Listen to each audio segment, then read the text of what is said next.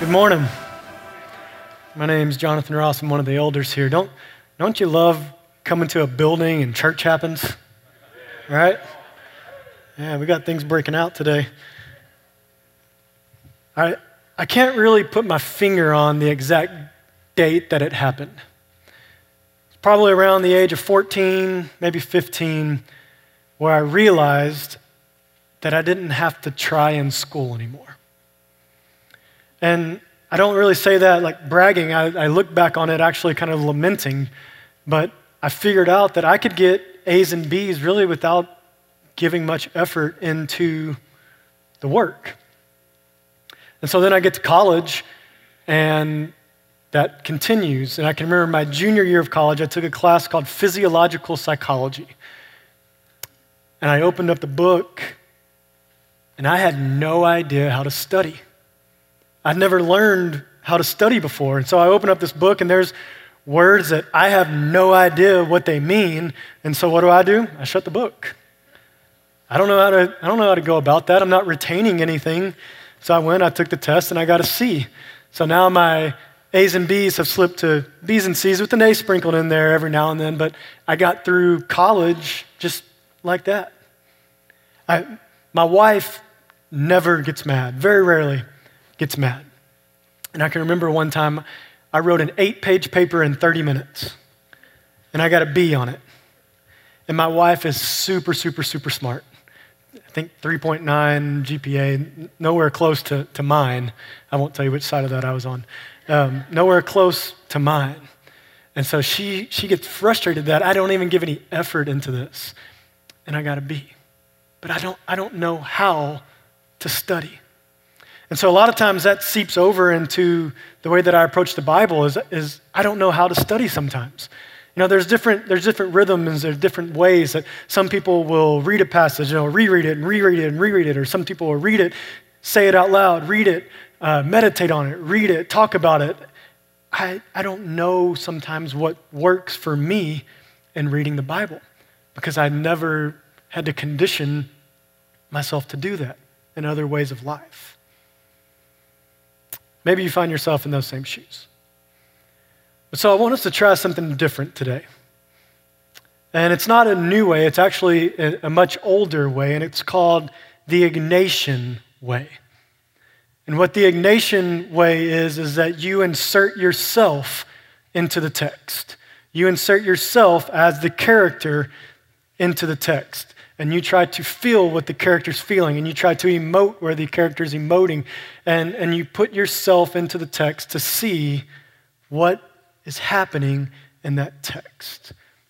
And so we're about to read Mark chapter 8. And what I want you to do is, I want you to insert yourself as Peter into this text in Mark chapter 8 and to see the Ignatian way of how Peter felt.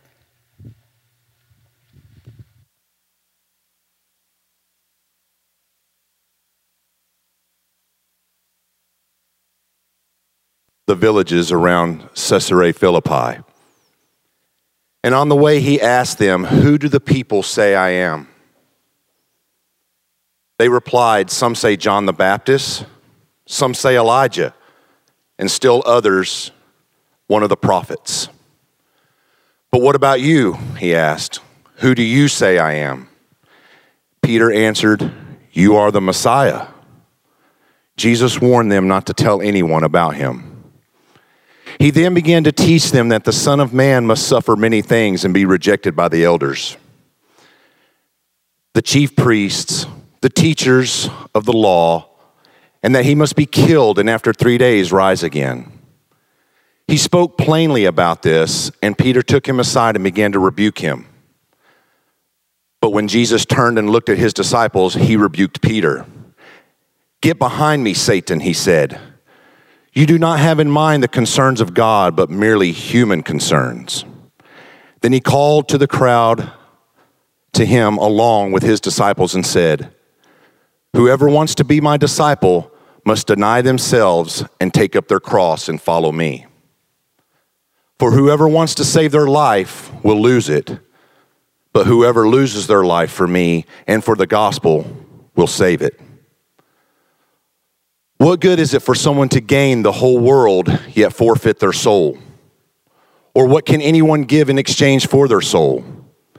If anyone is ashamed of me and my words in this adulterous and sinful generation, the Son of Man will be ashamed of them when he comes in his Father's glory with the holy angels.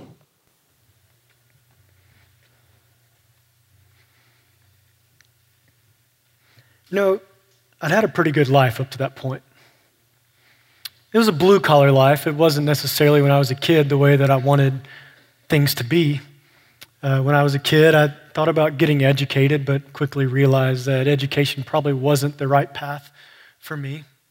I thought about being a rabbi or a chief priest or one of the teachers of the law, but just didn't work out. So I did what I knew, and I became a fisherman.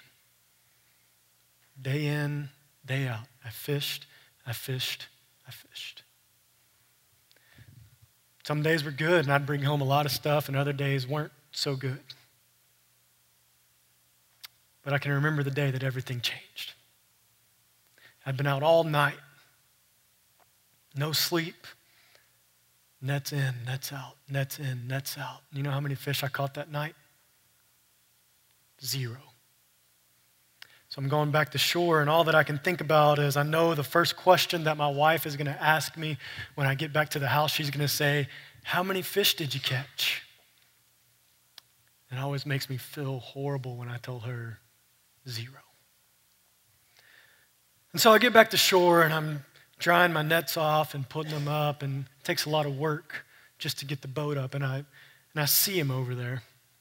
We'd never met before. I knew who he was. Andrew, my brother, he had told me who he was, and he had told me really good things about him, but it was just, our paths never crossed, and I wasn't, really wasn't that interested in what he had at that point. It was quite a crowd that he had there with him. They were following him, and he walks up to me as I'm putting everything up, and he says, Can I get in your boat to speak to these people? The crowd's pressing in on me. I still had a little bit of work left to do, so I said, sure, hoping that he would be short winded. And he gets in and he begins to preach, and I'm kind of listening, kind of nodding, picking up bits and pieces. Some of it was pretty good, some of it I agreed with. And he turns to me and he says, Let's take the boat back out to deeper water. And I'm tired been out all night. This guy doesn't even know how to fish, and he's telling me to take my boat that I've already cleaned up back out to deeper water. Come on, man. But we did it. The main reason I did it was so that I could say, Told you. We get out to deeper water. He tells me to put the nets down. I do. We wait, wait. He says, All right, pull them back up. And I start to pull and I couldn't pull it up. It's only my boat out there, so I call to my friends to bring their boat out there, and they come and we get all these fish in and i'm in that moment i'm overwhelmed by all the sin and guilt and dirtiness in my life and i fall on my knees because i know that i'm in the presence of the son of man. And i said lord i'm a sinful man. Get away from me. And you know what he said I'm going to make you fishers of men. My first thought was, my wife's going to ask how much that pays. But I was convicted. And so I followed. And everything changed. There was just something about him that was different. I mean, it felt real. We'd had other messiahs come before and they weren't real, but something felt right about this guy. He had the charisma, he had the way to talk. Man, you should have seen the way he dealt with the Pharisees, with the chief priest. Now, I can remember this one day where uh, we're sitting in the synagogue and they come up to him and, and they think that they got him and, and they say, Jesus, tell us, by what authority do you do all of these things? And man, all I think, I look at John and I was like, mm, big mistake. And Jesus says back to him, he, he says, I'll answer your question if you can answer mine. John the Baptist baptism, was it of God or was it of men? I've never seen the Pharisees speechless before. They huddle up and they begin talking, and you can hear them. Well, oh, if we say it's of God, then he's going to say, Why didn't you follow it? If we say it's of men, the people are going to revolt against us. So they ready break, they get out of the huddle. We don't know. And Jesus says, And I'm not going to answer your question. And he walks away. Nobody walked away from the chief priests. But Jesus did. And it wasn't just that. There's another day where they, they come and it's Sabbath, and we're, we're in the synagogue again, and Jesus is teaching, and he sees them show up, and he can see the look on their face, and he gets this smirk across his face, and he sees this man that's brought to him by some friends, and this man's hand is shriveled up. He can't move it at all, it just stays like this. And Jesus tells the man, He says, Stand, stand up in front of everybody. And the man, embarrassed, stands up, and Jesus looks at everyone and says, Tell me, on the Sabbath, is it better to do good or to do evil? No one answers. Jesus says, Stretch your hand out. Pow. His hand stretches out. You can use it. Amazing. And instead of embracing the amazingness, you know what the Pharisees do? You know what they, the chief priests do? They say, We got to find a way to get rid of this guy. And it wasn't just that healing, it's the way that sometimes he did really strange things in the way that he healed people, and he kind of left us like, oh, what's going on here? And like this, this one guy that's brought to him by some friends, he's deaf and he's mute, and he, and he sits down before Jesus, and Jesus takes him aside. And you know what Jesus does to, to, to make his ears better, to make his mouth better? He gets his fingers and he sticks them in the man's ears. And he's sitting there with both fingers in his ears. He spits on the ground, he puts it on his tongue. Pow! He can hear he can speak. And I'm like, well, I don't really know why we had to do it that way, but he's Jesus. The end result is the same. I guess if I was deaf, somebody could stick their fingers in my ear and I'd take the chance on it too. It's not medically right, but we'll go with it. I remember my, my mother in law was really sick one time and she's in bed, high fever. We didn't know if she was going to make it. He walks up, he touches her hand, she gets up, and I'm like, maybe we could have held off on that one a little bit. Maybe stretch that out. Didn't have to do it so soon. and there's that moment where we're on, we're on the mountain and it's me and my friends and Jesus, and Jesus is over here, and then all of a sudden, out of nowhere, Moses, Elijah, they show up and they're in all white, they're beaming. And not, I just I have these impulses in me that just feels like I have to speak sometimes and I don't really know what's about to come out. And so here's these guys that show up out of nowhere. They probably could have left out of nowhere. And all I could think to say is, hey, you want me to make you a tent? Y'all gonna stay for dinner? I just had to speak. And Jesus kind of looks at me, he laughs. Uh, that's Peter man, he had these way about him. The way that he taught, I didn't always understand his, his teaching. He would talk about God as an unjust God. He would talk about uh, to really live, you got to be born again. He would talk about gardens. He would talk about seeds being planted. And sometimes I wanted to say, hey, you know, I'm your right hand guy. Maybe you could pull me aside before you give these messages and uh, enlighten me. I, know, I already know what you're trying to say, but enlighten me so that maybe I can enlighten these others because they don't know, but I know. And, you know, a lot of times I find myself standing behind him, just shaking my head, and then he looked at me, you know, I'm not real sure what to be doing right now, but I know what you're saying. Just odd teachings, but true. Stories go on and on and on. I, can tell you about walking on water, which was awesome. I can tell you about calming storms. I can tell you about drawing in the dirt. I can tell you about being in the garden. All of these things I can, I can tell you about, and you can read the stories, and there's so many more stories about the Messiah and how I knew he was the Messiah. I remember one time we were, we were with all of our friends, and, and this, this huge group, and all of a sudden, a lot of them just start to abandon and they leave. They said, This teaching's too hard. We can't do this anymore. And Jesus, he looks at me and he says, You don't want to go too, do you? And it was that same impulse that's within me that I feel like I have to speak. And the only thing that would come out is I said, where else would I go? You have the words to eternal life. And then we're walking down the road. All of us, all 12 of us, 13 with Jesus. We're walking down the road and we're just chatting. And he looks at me, he says, Hey, what are people saying about me? Who do they say I am? Well, some say you're Elijah, some say Moses, some say you're just a prophet, some call you some names that I'd rather not say. He says, But what about you? Who do you say I am? And for one of the first times in my life as a student, I thought, This is one that I know. And I said, You are the Messiah. So he starts teaching.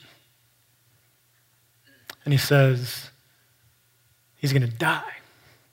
And all these things are going to happen. And I thought, that's not what happens to the Messiah. Does, he know the scriptures? And so I pull him aside and I said, Hey, I'm not going to let that happen to you. I'm your right hand man. Later on, and you're going to see that uh, when we're in the garden and these people come up to arrest him, the only thing I can think of is pull out my sword. I mean, I go for the kill shot, and it's the only time you will ever see the Pharisees lean left is when Malchus leans left, and I got that ear.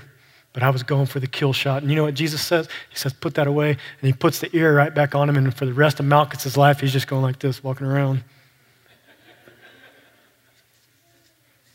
That's not what happens to the Messiah. The Messiah doesn't die. He's not supposed to die. You know what the Messiah is supposed to do? He's supposed to enter back into his land, reclaim his throne, kick the Romans out. Here we go. We've had a, we've had a rough couple hundred years. We're on a tough run right now, but the Messiah is here, and it is time for him to reclaim the throne of God, to crush his enemies, to usher in the kingdom of God, to crush all of those who come up against us to reclaim his time.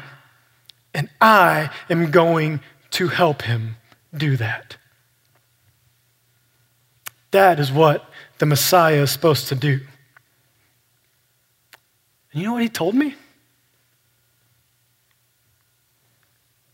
Get behind me, Satan. I've been called a lot of names in life but that one hurt. Jesus has even changed my name before from Simon to Peter and now Satan? Hold on. Let me educate you on what the Messiah is supposed to be. You're really good at this Messiah thing. Let me take over the strategy part, okay? Because what happens is for the Messiah to do what he is supposed to do, it means you do it with power. And I can't think of a better military commander than one who can multiply food, who can heal the sick, and who can raise people from the dead. That's how you build a military. But he didn't understand that. He didn't understand what the Messiah's role was. And that is the gospel of Peter.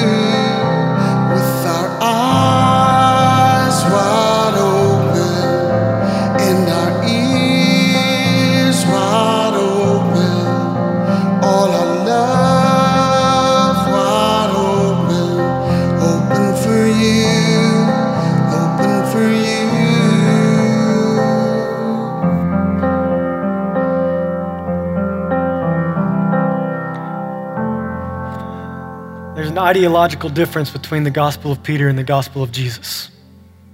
And the two can't coexist. But too often, the gospel of Peter is what we fall into because it's something that we can shape and we can form and we can create how we want it to look. But what does it take for us? How, how much do we have to, to scratch to divert from the gospel of Jesus to the gospel of Peter? Does it take a, a tough workplace environment? Does it take a, a rough home?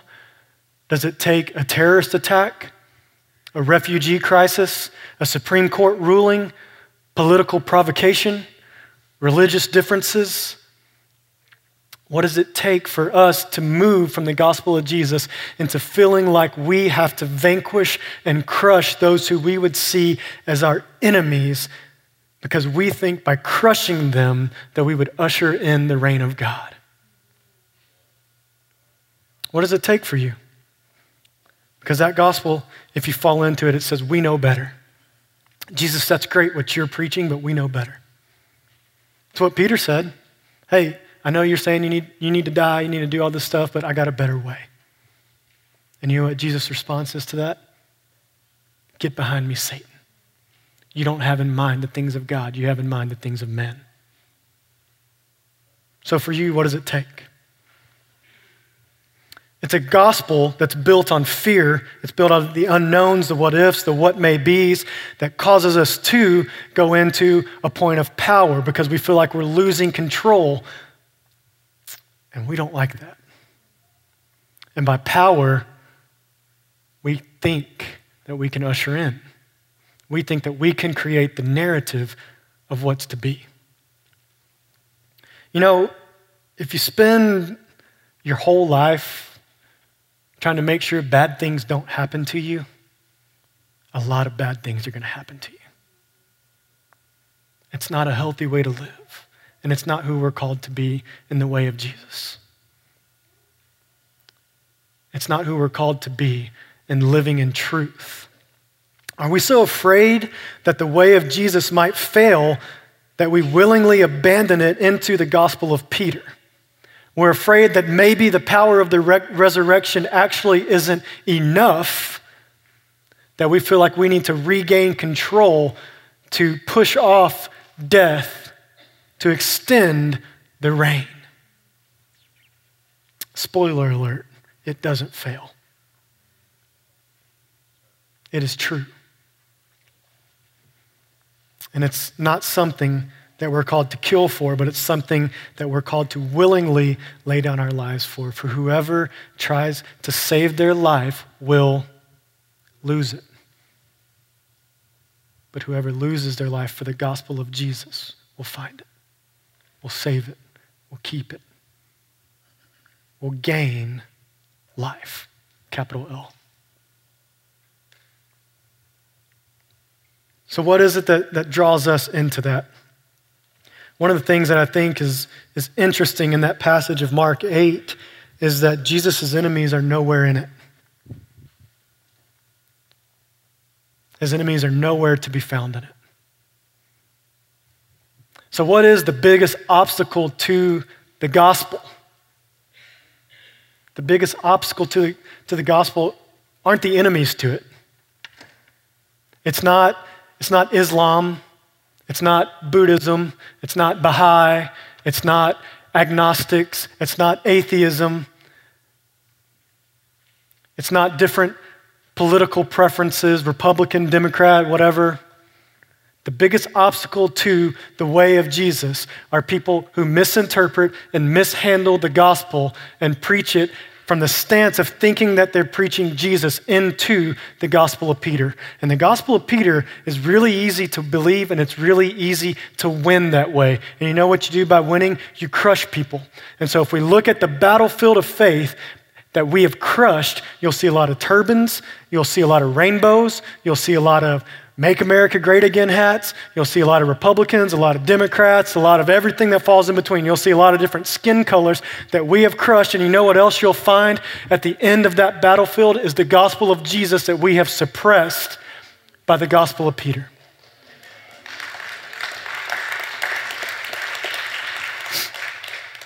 It's not, it's not the enemies to the gospel. They, they can't stand against the gospel of Jesus. We see that in Scripture. There's no spiritual force that can, that can stand against the power of God. It's not the enemies. It's when we don't live out who we're called to be and we preach that we are being in the way of Jesus and we're not. And people see that and they say, oh, that must be the way of Jesus, and I want nothing to do with it.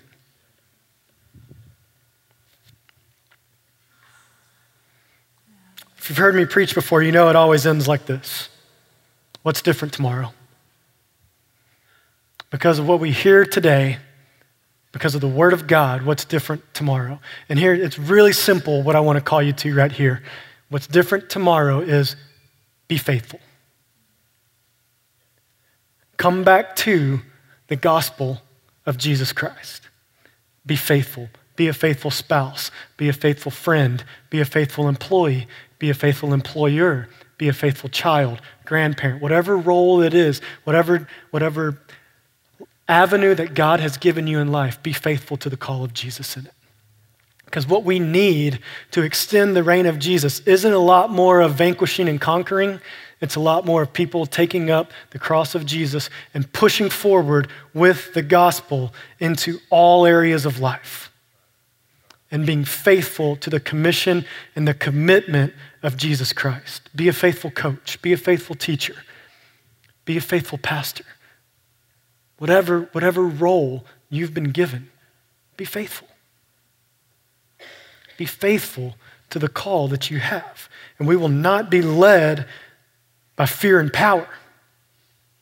We will be led by the gospel of Jesus Christ. So, our prayer today is for a reinvention of the gospel within us, for a restoration of the gospel within us. As we, as we sang earlier, for a new wine, make me a vessel into whatever you want me to be. Because here, here's where we get off track. And, and this is me preaching to myself. Where we get off track is when we say, Here I am, and I'm going to let the gospel be a, a branch of me. Rather than, Here is the gospel, here is Jesus Christ, and I want to be a branch of the gospel. Be faithful to the call that you have been given. For I'm convinced neither death nor life, neither angels nor demons Neither the present nor the future nor any powers, neither height nor depth nor anything else in all creation will be able to separate us from the love of God. So here's the question. It comes back to what Peter said when Jesus says, You don't want to go too, do you?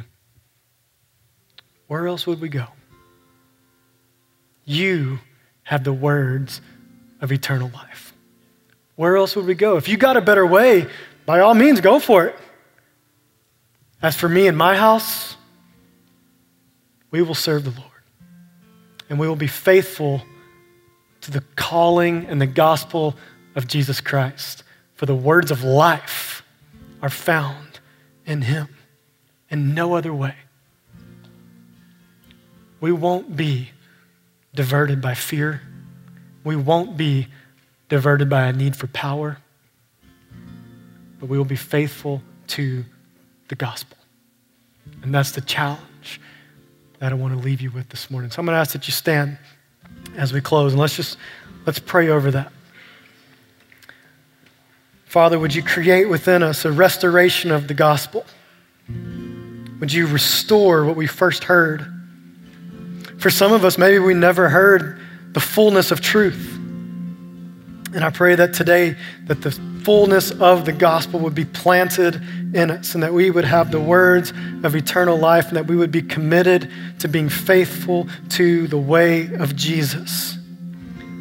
That we will put aside our need to crush or our need to vanquish or our need to, to put down anything else that we feel like may be an obstacle to the gospel when all we need to do is be faithful to it. And we will love, we will speak truth, and we will speak courageously in strength and power.